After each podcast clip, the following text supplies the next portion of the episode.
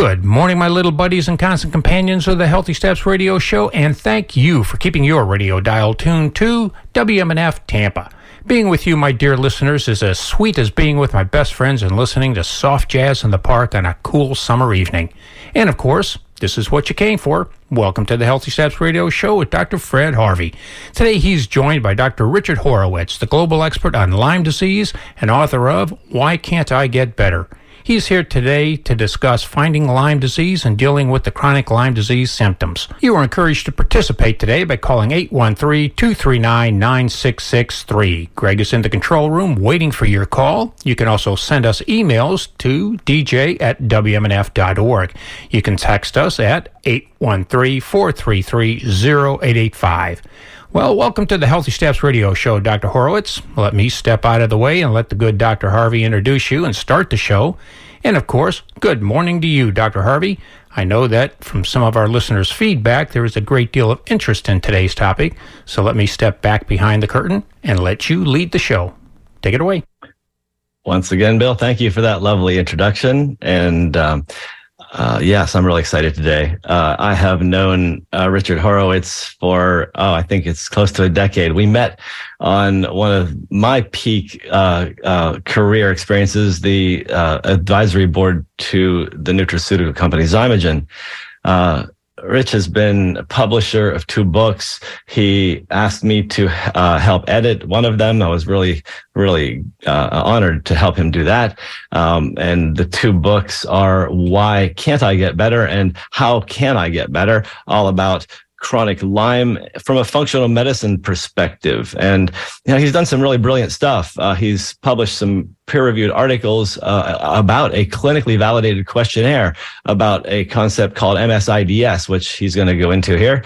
And he's a really popular lecturer in both functional and traditional circles. And he's been for many years an advisor to Health and Human Services and our government on Lyme and uh, tick-borne diseases. He's treated over 13,000 patients with chronic Lyme over 30 years. And I got to tell you, I got to read this because it's so cool. Um, a quote from the foreword of his book, Why Can't I Get Better? This is a book about diagnosing and treating Lyme and other tick-borne infections, but it is also a book about hope Hope is a central human emotion, misunderstood and often mistaken for optimism. As Jerome Groopman reminds us in The Anatomy of Hope, having true hope, he contends, is not just about holding an unrealistic, rosy prospect for the future. It is not just think positive. Rather, hope is a, it's clear. It's true help in seeing a viable route out of the darkness while acknowledging that obstacles, the obstacles that might impede your journey. This is from Phyllis R. Freeman, who he helped get over Lyme. So welcome, Rich. Glad you're here. This is really exciting. Yeah, glad to be here, Fred. It's good to connect again. Yes. So why why Lyme and tick-borne illnesses? What is there something that we're we're you know we should all be aware of that's not really current popular knowledge? Like, or, or what's going on here? You know, Lyme is much worse than people realize. There was just an article published about four months ago in uh, BMJ Global Health that 14.5% of the global population now has been exposed to Lyme disease. So if you take 14.5% of, you know, eight, what are we up to? 8 billion at this yes. point, I think. Um, you, are talking, you know, probably about at least a billion people on the planet right now have Lyme, and that, those numbers are probably higher because when they figure out the numbers, they use a testing system called the two-tiered test, which misses about half of them. So, you know, approximately one out of three people walking around now may have Lyme, and the problem is, is it looks like long COVID. It looks like yeah. chronic fatigue syndrome, myalgic encephalomyelitis. It looks like fibromyalgia. So you have to be careful and really understand how to diagnose it properly. It's pretty amazing. We are dealing, um, and, and it's it, what what's amazing to me is that we're not seeing traditional medicine talk about this. We functional doctors are talking about these pandemics that are going on. Why, but why are we seeing more tick illness? What's going on here? I think some of it relates to climate change. What we're now seeing with the um, global raise in temperatures is that the insect population's reproductive rates goes up as we see global warming. So, for example, ticks, mosquitoes, and fleas, their reproductive rates are directly linked to the temperatures, the ambient temperatures around them. So, what they're finding is the ticks are now coming out three weeks earlier. They used to come out in May. They're now coming out in April. Uh, they're finding that they're lasting longer in the season. So, um, definitely, there's there's a relationship with climate change with both the type of ticks that are expanding and the numbers that people are exposed to. Yeah, it's really amazing. And I know uh, I'm from Pennsylvania, and and for years, uh, Pennsylvania's uh, uh, uh, game commission managed the deer herds, but I think they've managed them into overpopulation, and because there are no longer mountain lions eating the deers, and and many fewer bears, so there's really uh, an overpopulation of deer, and they carry these ticks, so that contributes too. Um, what um, you mentioned something interesting that you say that this chronic Lyme problem, I mean, there's a difference between acute Lyme disease and chronic Lyme disease. And you can treat a tick bite that looks like it's an acute infection. And what, what are you seeing in your practice up in Northern New York? How often are we getting over acute Lyme and how often is it going into the chronic thing? You know, in my in my practice, I don't really see too much acute Lyme anymore. We do see it from time to time, but most of the thirteen thousand cases that I've treated are all chronically ill people. Uh, some of them have been sick for ten years, twenty years, thirty years. My wife, for example, was sick for twenty five years, and now she's four years in full remission with one of the new protocols that I published a couple of years back uh, called double dose dapsone. And um, so, you know, we're making headway with it.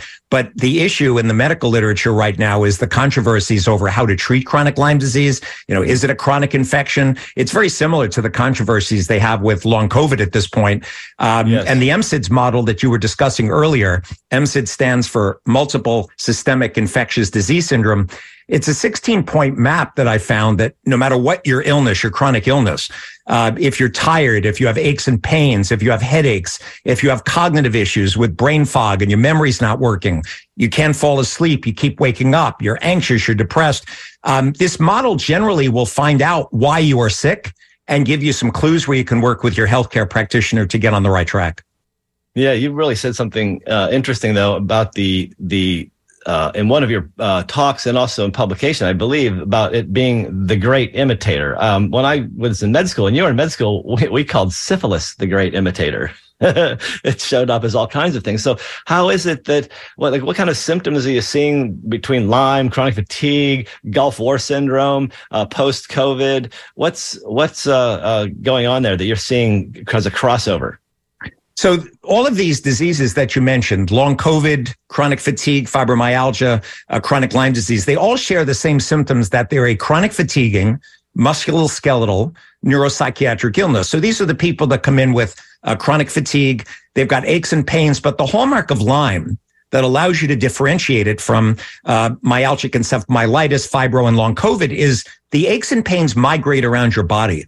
So if you're someone that has aches and pains where one day it's in your shoulder and two days later it's in your knees and three days later, uh, you know, it's in your elbows, that's Lyme. Lyme is one of the few diseases that causes migratory pain and not just joint pain, but migratory muscle pain and migratory nerve pain, tingling, numbness, stabbing, uh, burning sensations that move around the body.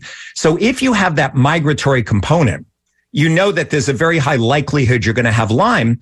And the questionnaire that we validated about five, six years ago with the State University of New Paltz, um, it was in 1,600 people. And we validated it so that if you take a score on this questionnaire and you're above 63, you have a very high probability of having Lyme. And people can find the questionnaire and download it off of my website, www.cangetbetter.com. Just go under symptoms and you'll see the PDF and you can just download it, take the questionnaire, bring it to your healthcare provider, um, and show it to them. Yes, it's a brilliant questionnaire. I use it for my patients all the time. You mentioned something else interesting. You see, you've talked about one, that migratory pain. What are the six signs that you can mention that your aches might be Lyme? So in, in Lyme disease, one of the hallmarks of this disease is the symptoms tend to come and go. You have good and bad days. Um, it migrates, as I said. Women will notice right around their menstrual cycle, right before, during, or after, that the symptoms get a lot worse. Uh, whenever the estrogen goes down, that's when the bugs, the spirochetes, like to come out. And you'll also find with this disease that it's multisystemic. So generally, it's not just a swollen joint, although it can be.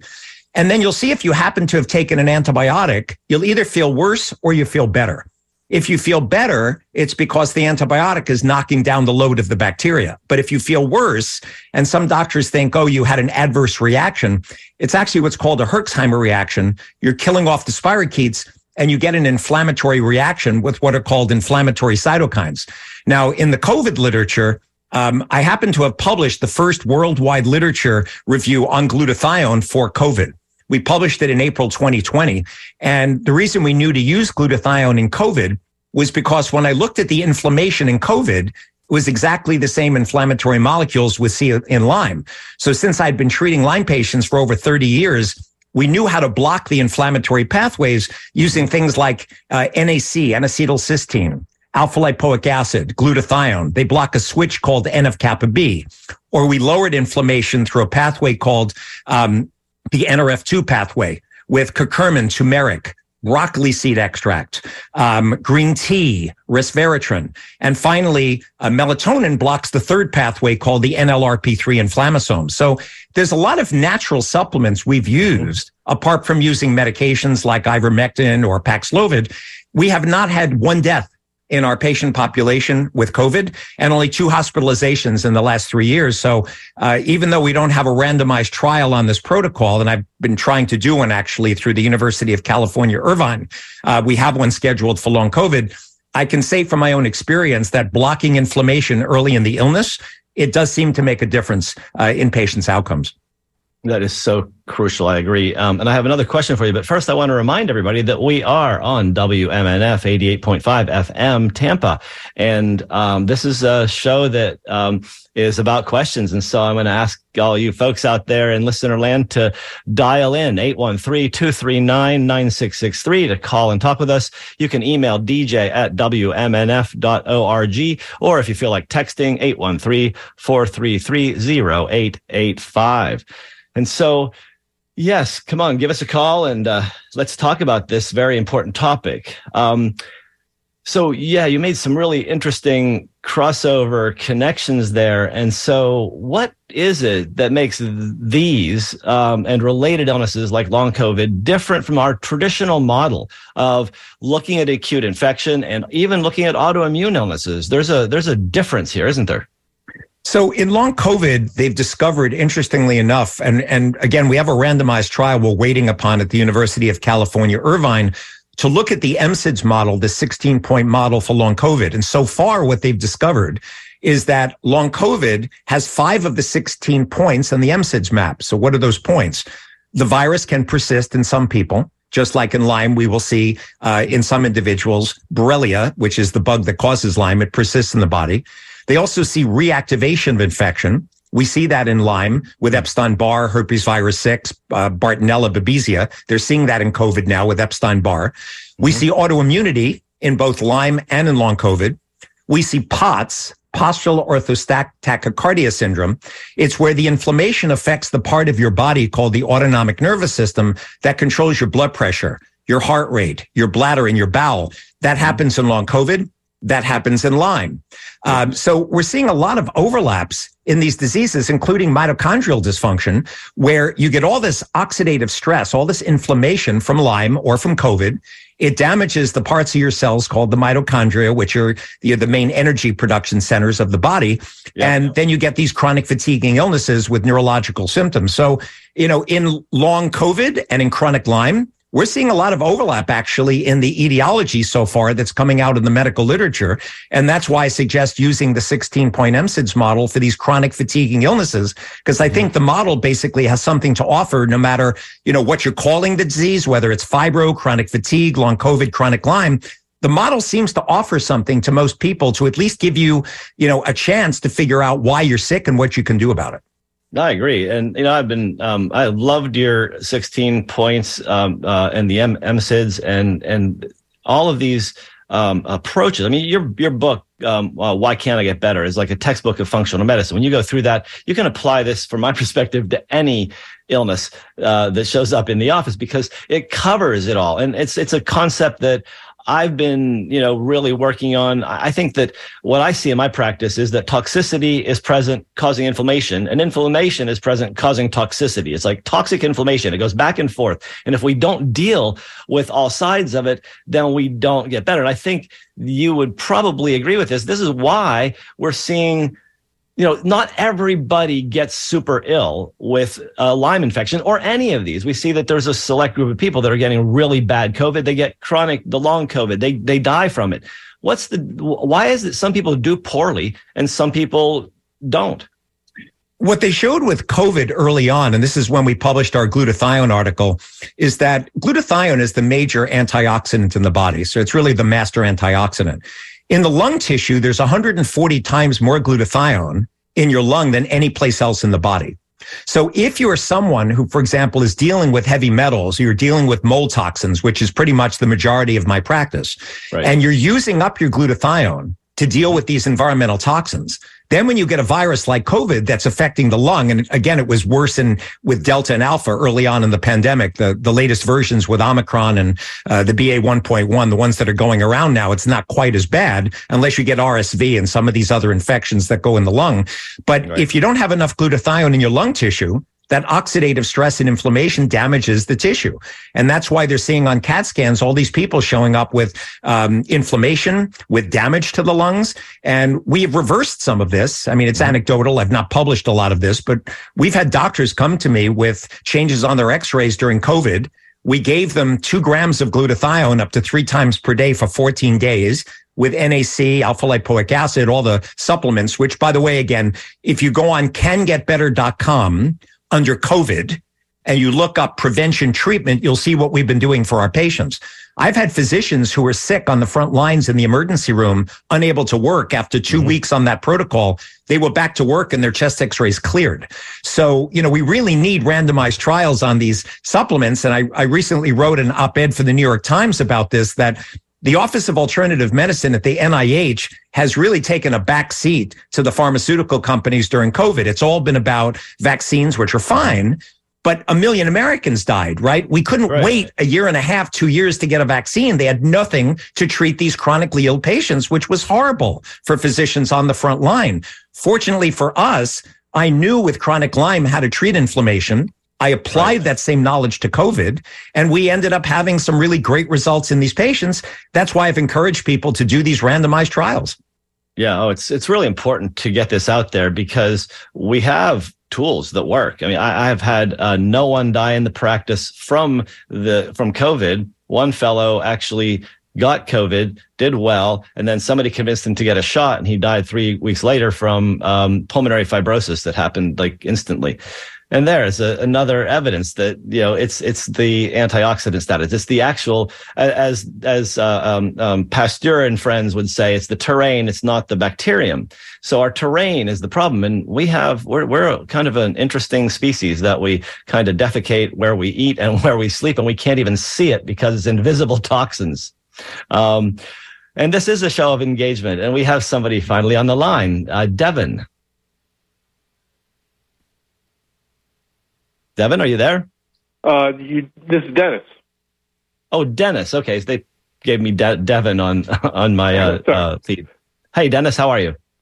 Um, I've been better. Uh, I've been suffering from chronic Lyme for about 18 years. Um, I have not taken antibiotics for it. I've been using um, a variety of natural therapies with uh, varying effectiveness. Uh, one new symptom has come about in the in the past six months, um, which is neuro. I think it's neurological in nature. I hadn't had uh, any symptoms like this previously, but um, it happens to be a, a impaired dexterity in my right hand and just an overall sluggishness on the right side, like my right arm and my right leg feel droopy. They feel sluggish, and uh, it's uh, it's concerning me quite a bit. And uh, I was just wondering if um, if this is something that's more related to pathogens or whether it's related to toxicity um, or something else, and and if it's uh, reversible once the uh, you know once the appropriate remedy is found, you know whether it be you know getting rid of pathogens or or something of that nature.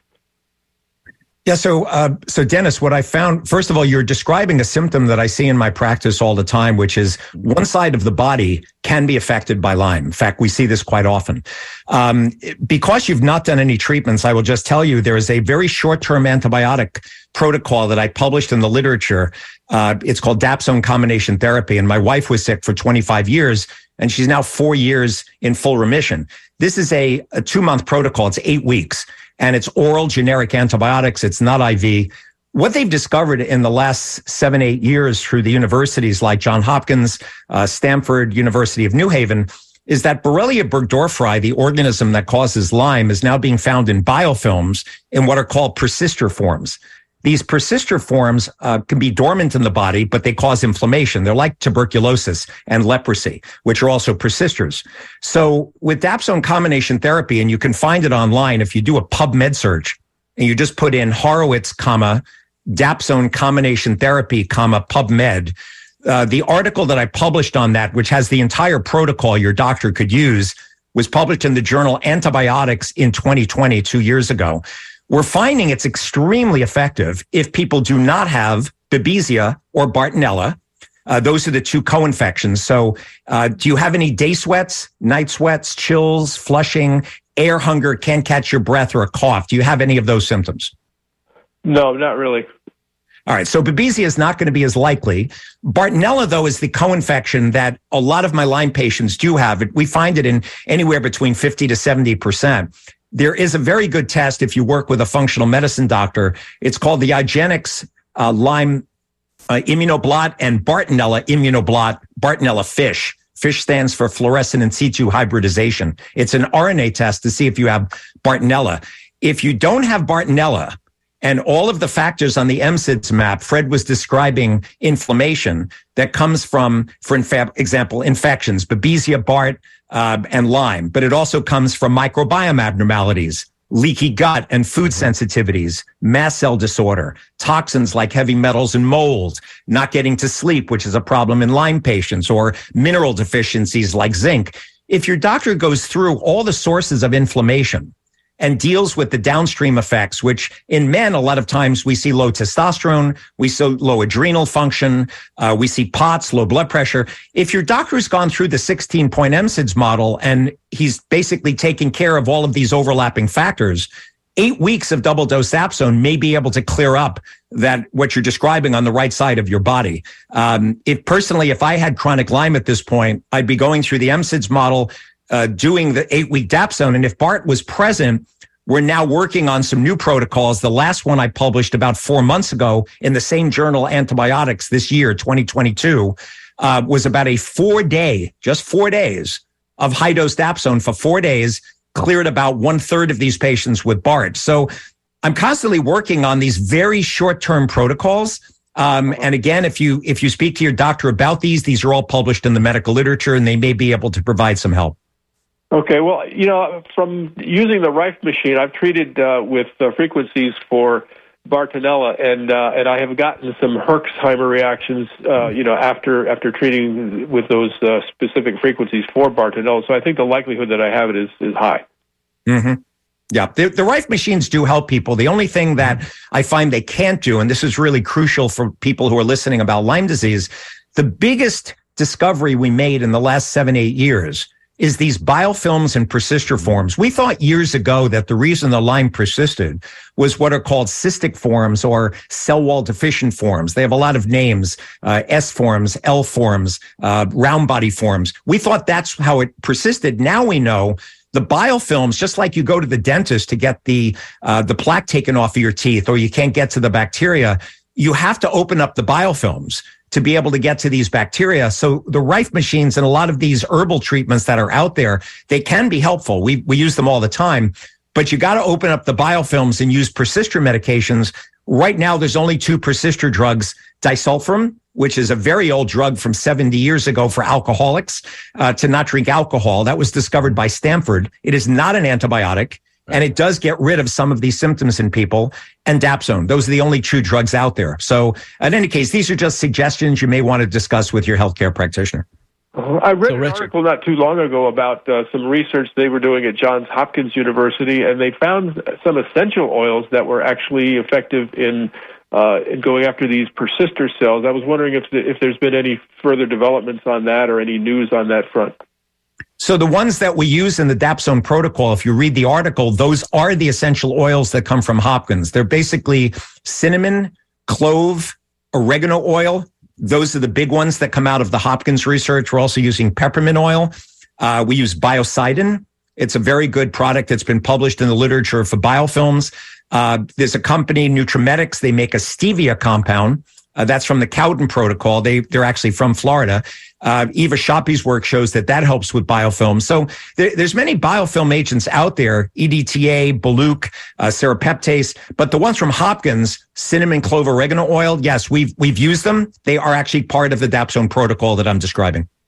Are there any pr- practitioners down in the Central Florida area that you're familiar with that um, that are well versed on your protocols? Um, you would have to check with my office. Um, the the way to get in touch with um, Heather from my office is Heather H E A T H E R O as an or Orza Heather O at H V H A C dot com stands for Hudson Valley Healing Arts Center. We've trained about 200 healthcare practitioners in these newer protocols. Um, I know for a fact there are quite a few people from Florida we've trained. Uh, so uh, Heather could probably get you the names of people we've trained who could help you with this protocol. Okay, great. Well, thank you very much, Dr. Horowitz. Yeah, it's my pleasure. Feel better. Thanks, Wonderful. Thanks, Dennis. So we have somebody else on the line, but I'm going to ask Steve to wait for just a moment while I remind everyone that you can talk to Dr. Horowitz at 813-239-9663. And you can email us at dj at wmnf.org and you can text 813-433-0885. This is WMNF 88.5 FM Tampa. And Steve, would you like to ask a question? Yeah, first of all, thank you for having one of the most intelligent radio shows that one can find on the planet. There's Thank you. Too, too many people getting health information from the allopathic pharmaceutical complex. And um, by listening to your show, as well as researching on my own and being vegan and doing um, intense athletics and yoga, um, I'm healthier at age 65 than most people at age 25. And it's not like a matter of pride, it's a matter of following the science. And Yes. the main reason I called today is I wanted to share with you and your listeners that for free on YouTube, a Stanford doctor named Dr. Andrew Huberman, that's H U B E R M A N, is giving away medical school level seminars with the absolute latest science on almost every health and fitness topic you can imagine, from circadian sleep timing to uh, intermittent fasting, cold water immersion, dopamine boosting, weight loss, how to use caffeine without it killing you, how to beat addiction. This guy's a genius. And although he does have sponsor statements time stamped in his long medical school level videos, everything he tells you is not mark. If none of what he tells you is marketing um, in his content, it's all the latest science, and it is so useful. I already was healthy, but once I started following his protocols um, and taking just a few of the supplements like alpha GPC and um, uh, magnesium threonate and others that I'd never even heard of, I'm so healthy it's almost frightening. Fantastic. So you're keeping the terrain in a place that you're not going to have problems with these chronic illnesses, we hope. That's the thing that it makes me so sad when I go into pub- public places and see um, see people who are sick and because of their lifestyle choices. It's it's it's unbelievable.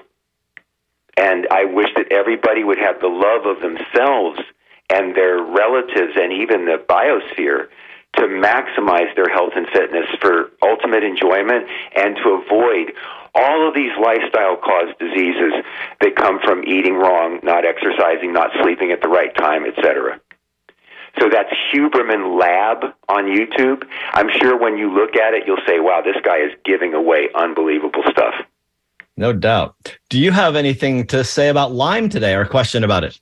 No, sir, um, I do not, but I hope that um, but Huberman has, oh, yeah, thank you for reminding. He does have several episodes about immune boosting and about fighting pernicious chronic things like Lyme. Wonderful, Steve. Thanks for your health tips. Um, Thanks for keep, your help. keep healthy. You have a great show. Thank you. Have a great day. Take we have care. another caller on the line. Brian, how are you today? Oh, I've been better. I was just listening to your your show, and um, I I know that it was the uh, related to the Lyme um, uh, syndrome, but um, my issue is uh, COVID related. I had uh, contacted COVID back in August, and after I got the COVID, all of a sudden I was struck with like severe arthritis, arthritis in my shoulders and my wrists, my hands, my fingers, my knuckles, and um, you know, I get my health care through the VA, and frankly, I mean, everything that they've been prescribing it just doesn't work at all. Um, you know, I'm, I'm, actually in quite a bit of pain, um, and uh, I was just wondering what your recommendations would be. Brian, I have a quick question for you. Were you ill before you got COVID? Did you have any of these arthritic symptoms before, or fatigue, headaches, memory issues, or you were in in great health? Well, I wouldn't say I was in great health. I mean, I was you know, not bad for my age. I'm going to be 77, but I didn't actually have the arthritis sin, uh, symptoms. Um, now, the VA took x rays, told me that I have some arthritis in my shoulders and my wrists and so forth, which is typical for somebody my age. But I never had any symptoms prior to contacting the COVID virus. And, um, I mean, it's just you know, I mean, all they're doing is giving me painkillers and a topical ointment that don't seem to help at all. Is the pain is the pain migrating? Is it moving around with good and bad days? No, it's not moving around. I I, I heard that part of with the Lyme um, disease, uh, how it would migrate. No, it's it's primarily my shoulders, my wrists, my my hands and fingers and knuckles. Well, so again, with long COVID, um, they're still trying to figure out the causes of long COVID. And, and in the literature, they do describe people that have come down with arthritis. A lot of times, what I've been seeing is that there's been reactivation of underlying infections when people have gotten COVID. So uh, they have shown in some cases the virus can persist in parts of the body. Um, so there's a couple of people doing work on that using uh, different types of antiviral drugs like Maraviroc, Pravastatin. Um, that's there's there's a doctor in Stanford, Dr. Bruce, who's been doing a lot of that work. But you may want to look again at the VA. This is not a normal workup they would do, but the MSIDS model again as I've said earlier, it's shown that you can get reactivation of infections when you get COVID or persistent viruses. So you might want to find out either through the VA system, if that's the main system you're working through, whether they can check you for Bartonella, where they can check you for Lyme. Now, the problem is through the VA system, they're going to use standard labs. There's over 30 different strains of Bartonella. And in the US, over eight major strains of Borrelia, the organism that causes Lyme. Um, but because you would be over 65 in Medicare, uh, Medicare covers five of the testing that's done through IGeneX labs in California. So there's only a copay. There's no, there's no fee for it essentially. So if your doctors were willing to use IGeneX laboratories in California, the name of the lab IGeneX, and I have no financial relationship with them, is I-G-E-N-E-X. You wait, can wait, get wait. through Medicare five different tests with just a copay, I would order the Lyme immunoblot, IgM IgG, the Bartonella immunoblot, IgM IgG, and a Bartonella fish. Um, and again, there will, there will be almost minimal cost to you to do this. It should be covered. And then have your doctors look at the autoimmune markers, which are showing up in long COVID have them check you for POTS dysautonomia. Are you, are you just having the the uh, joint pain, or are you having fatigue, memory problems? Oh, uh, definitely problems uh, with really, taste, taste or smell with the COVID. Really bad fatigue. I mean, I got no energy whatsoever, and uh, you know, shortness of breath, and you know that those symptoms. So on my website, again, if you go into the cangetbetter.com under COVID, you'll see there's a treatment protocol um, some of the patients, I've only treated about eight or nine people with long COVID because most of my patients never got it. But right. we've been using a combination, and again, you'd need to get validation through your doctors of using ivermectin, 0.2 milligrams per kilo. Uh, this has been medically, politically uh, a difficult drug to use because early on in the pandemic, Merck, this is an old Merck drug that's off patent. And there's many, many randomized trials that have shown that ivermectin's effective, but Merck was coming out with their new drug, uh, remdesivir and other ones. They basically said, oh, ivermectin's not safe. It's people are getting it from, you know, horse ivermectin. It's not true at all. Um, Pierre Kory and many of the doctors out there have used it. I've used it. And I found that if you use it with the antioxidants and the treatments we've talked about on my website, and your doctors at the VA would look at POTS dysautonomia, treating you from mitochondrial dysfunction, which is very likely the glutathione may help your lung function, but these are things apart from the VA. You may need to get a functional medicine doc, um, you know, like Fred or myself or someone else who can be on board with your VA doctors, because these are things they may not have a lot of experience with. But I would not give up hope because uh, some of these patients with long COVID who get treated with these functional medicine protocols, antivirals, antioxidants, glutathione, um, mitochondrial issues, you need to check your adrenals. If you're that tired, your adrenals may be shot. Your hormones may be off.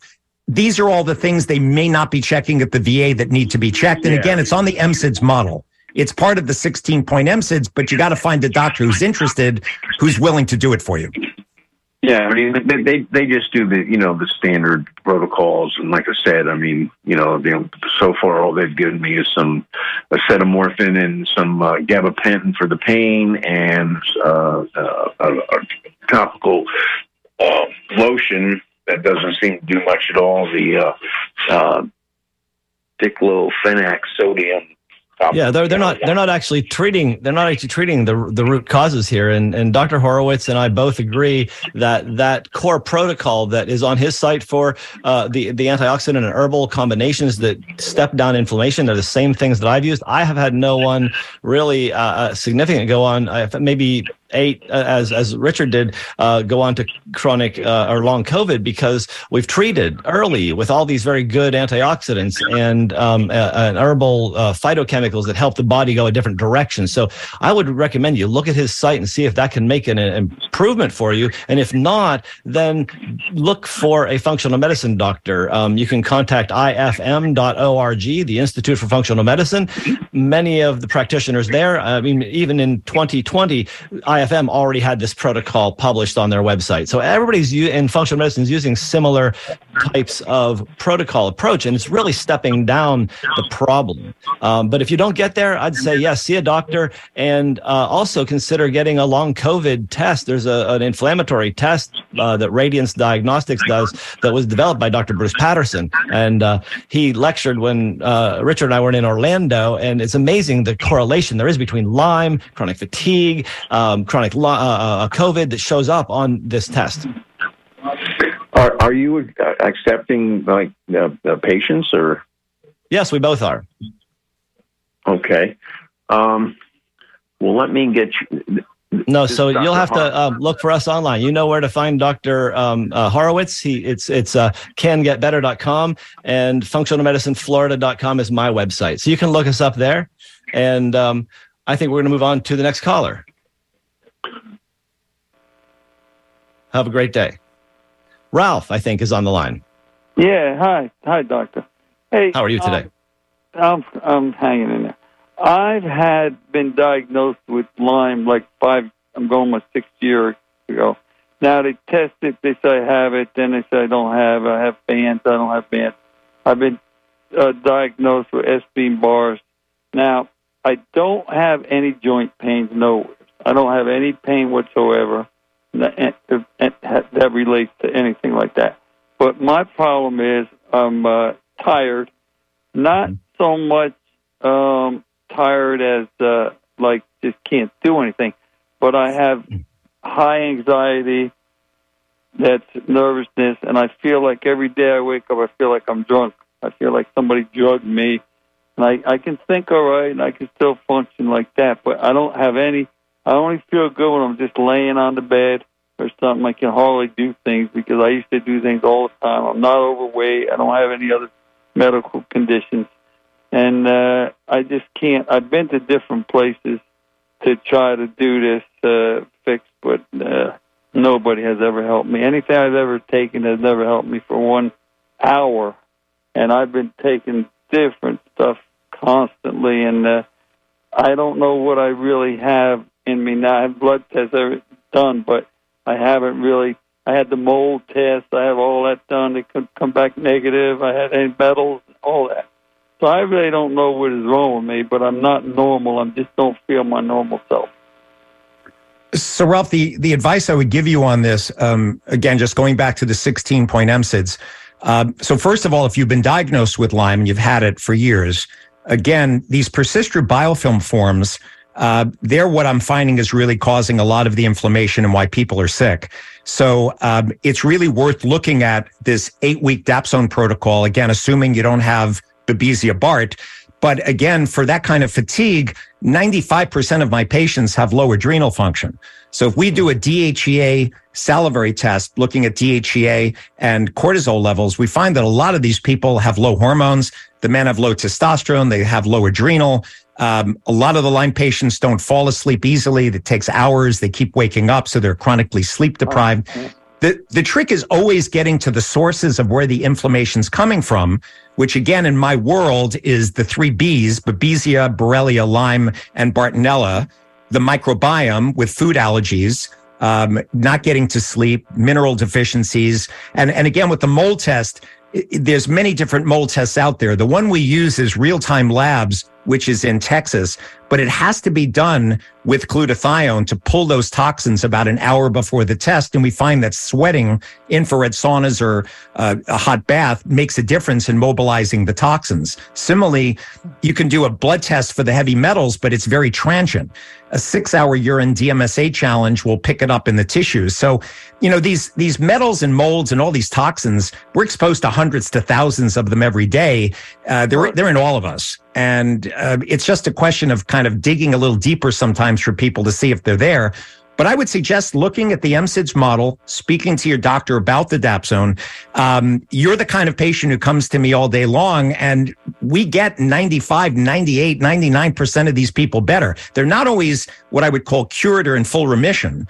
The, the biggest problem I have is Bartonella, which we're trying to figure out the last piece. But the last couple of years with Dapsone has turned around a lot of these people. This is not a long term treatment. It's it's eight weeks. When you say Dapsone, is that a, is that a medicine or that's a protocol of a of the way you do it? It's a it's a medicine. It's been out for probably about seventy years. The drug was used for leprosy with rifampin. Okay. And what I did is I took their protocol, used it with a tetracycline like doxycycline, added biofilm agents, um, and we finding that when we give this protocol to people, and again, it's published in the literature, anyone can go online, find the protocol, work with their doctors. Uh, yeah. I made sure that it's available to the general public.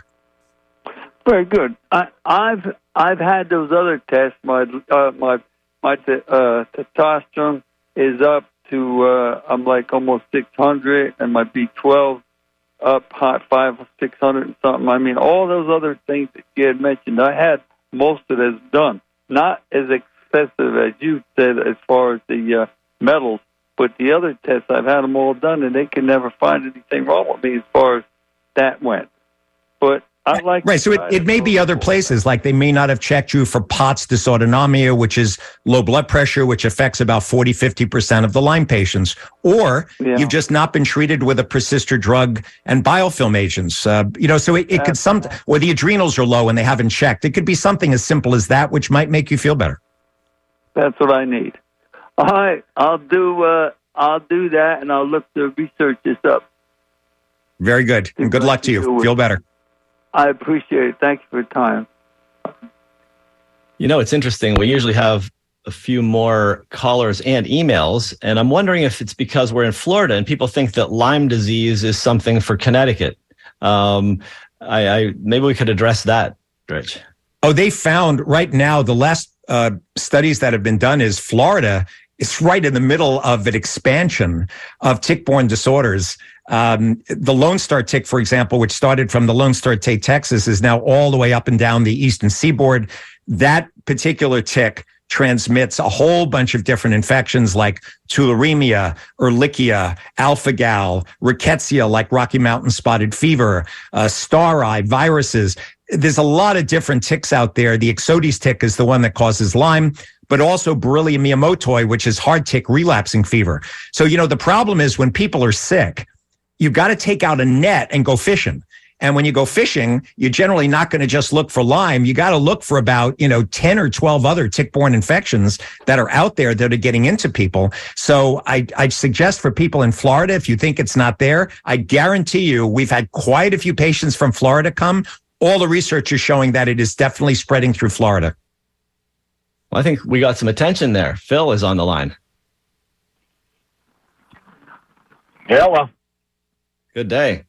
Hi. Um, I was up in northern Florida camping in the spring and did get two ticks on me. I got them out before they buried in deep or anything, but I did have some bites.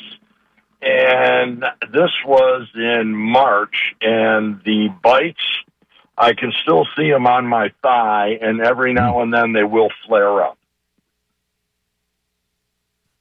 So with the bites, first of all, there are most of they, they will say with Lyme that it can take uh, 24, 36, 48 hours to transmit, but it can be faster if the tick has partially fed and it's in the salivary glands. But there are infections uh, which can get in within minutes. For example, the Powassan virus uh, that gets in within 15 minutes rickettsial infections like Rocky Mountain gets in with 10 and relapsing fever, Borrelia hermsii gets in within five minutes. Now, uh, even though those bites flare up and you see things, have you gotten sick with fatigue, aches and pains, memory issues, headaches, uh, sleep issues? Has anything come up or are you just seeing things around the bite areas? Um, no, but a, a few of the things you mentioned first are on a regular basis.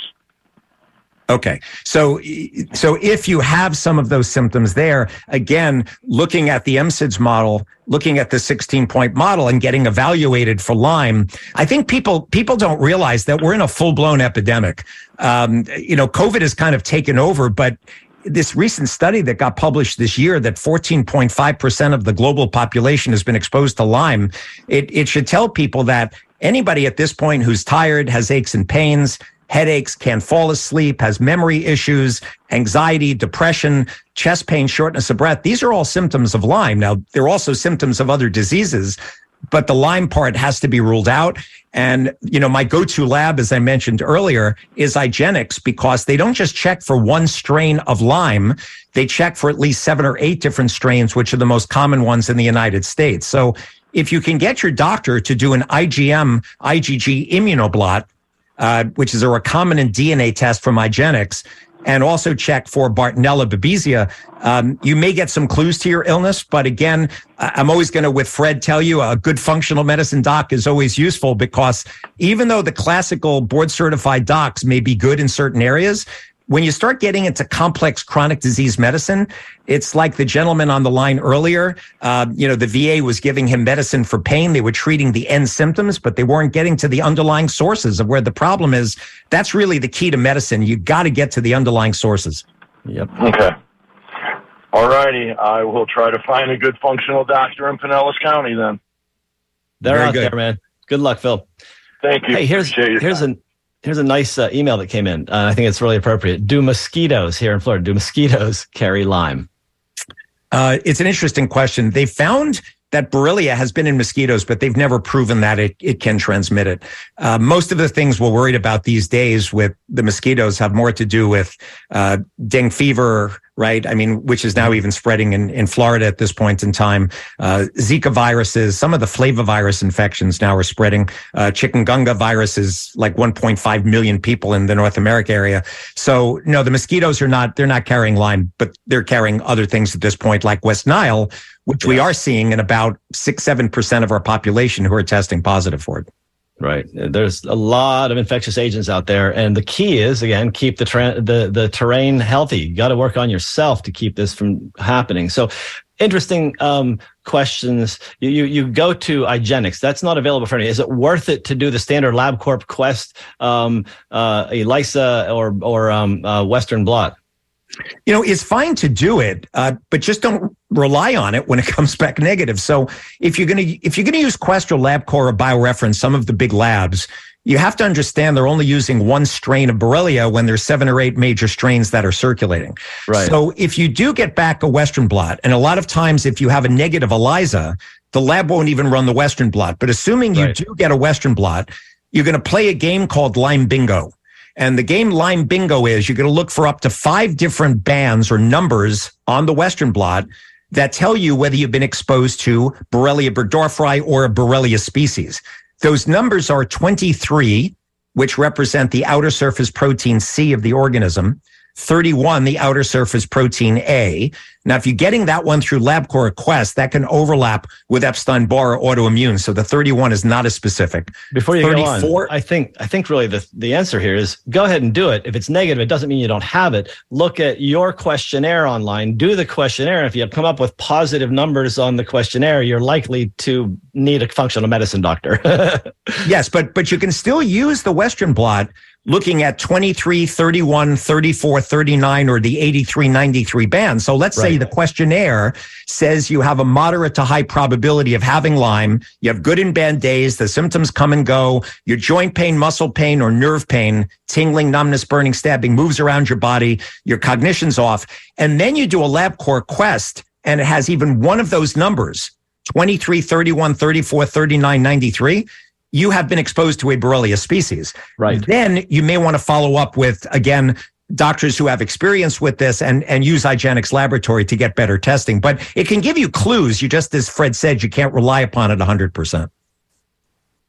So we have uh, another caller in line, Melanie. We have a make this a short one. We're down to the end.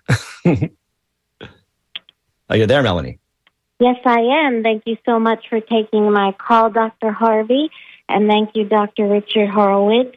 And I know I only have a moment, but I wanted to, I'm grateful, first of all, for both of you and your knowledge. But I wanted to thank you, Dr. Horowitz, because our son Jacob has Lyme disease and um, he has no longer been really affected by it. There were days where I couldn't even get him out of bed, and he completely changed his diet. He went plant based we read Why Can't I Get Better as well as How Can I Get Better. And I think through diet and exercise, he he really I know it is laying dormant in his body, but he has not had an episode in over two years. And I want to thank you for all your knowledge and your books. They have been fabulous. But I do have a question.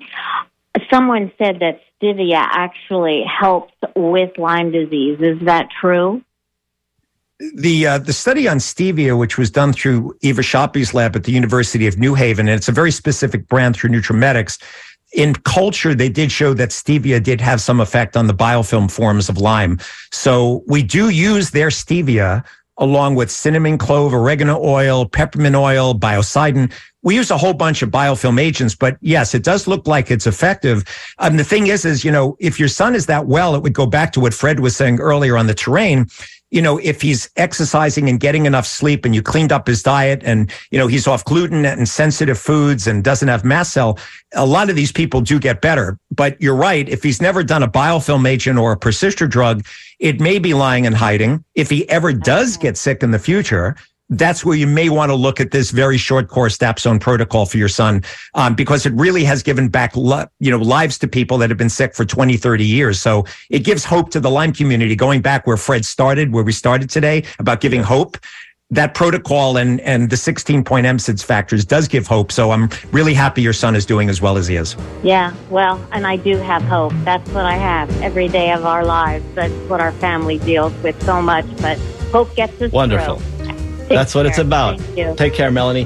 Hey, Richard, uh-huh. I want to thank you for coming on here. This has been amazing. Great show.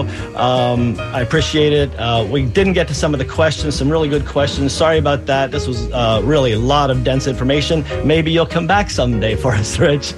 be, be, be happy to do it, Fred. Next week, we're going to talk uh, Gulf War syndrome with Layla Abdullah, uh, a researcher at Roskamp Institute in, in University of South Florida. Looking forward to that. Have a great week, folks. Um, stay healthy and uh, keep taking your healthy steps.